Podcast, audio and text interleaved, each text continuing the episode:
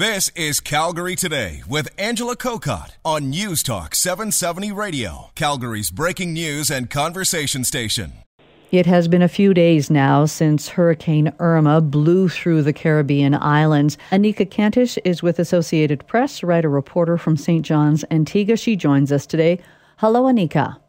Hi. Let's just start off with how things are in the Caribbean islands, Antigua, Barbuda. Well, um, we here in Antigua were very fortunate um, to come out relatively unscathed.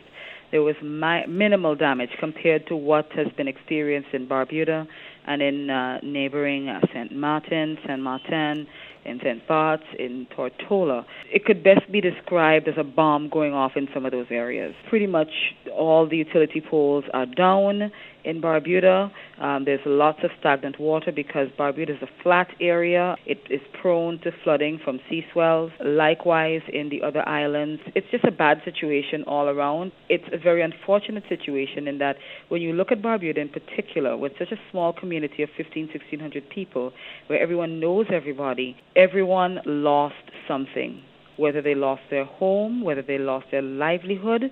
Um, in some, in, in, in one particular case, a family lost a child. So it is just a situation where everyone has felt the loss of this particular storm. Anika, I know we tried to reach you last night, and you were at a, a very important town hall meeting for Barbudans. Tell me about that. Well, it was um, somewhat emotional. Um, it's the first of its kind here in Antigua. Um, it was held at um, a, a local medical school here, and uh, we had a good size of the Barbudans in a room with video feeds into, into other rooms throughout the campus. And well, the concern that I heard the most from the Barbudans is that they wanted to be able to go back. And I'm not even just talking about going back to live. Yes, they asked, when are we going to be able to live there again? But many of them said, look, we just want to go back. We want to check on our animals. We want to be able to, to, to see what we can salvage. We want to be able to help with the, kill, the cleanup. And so the government has announced that um, with the assistance of the government of Montserrat, which is providing their ferry, um, they are going to make arrangements for supervised um, trips to Barbuda, that people can go, spend a few hours in the day, and then come back to Antigua. Um, at least now that people can go, they can at least help with some of the cleanup.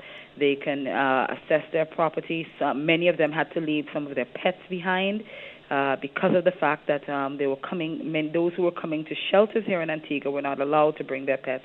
So it's it's it's very emotional, a lot of raw emotion, and especially given the fact that people have lost so much, it's you know it's it's it's just so much for people to comprehend.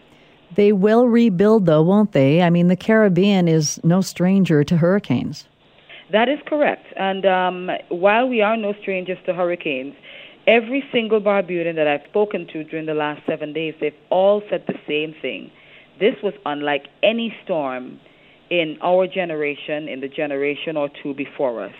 And even though, yes, many can remember Hurricane Lenny, which caused a lot of flooding, many can remember Hurricane Louis, which fattened the islands for two straight days and, you know, and pummeled us.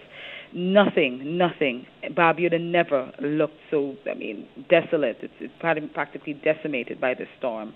And so now it gives us an opportunity, if you want to look at the bright side of things, to rebuild and, and look at how we build, look at the, the codes in place, Um, look at also even how we facilitate with utilities.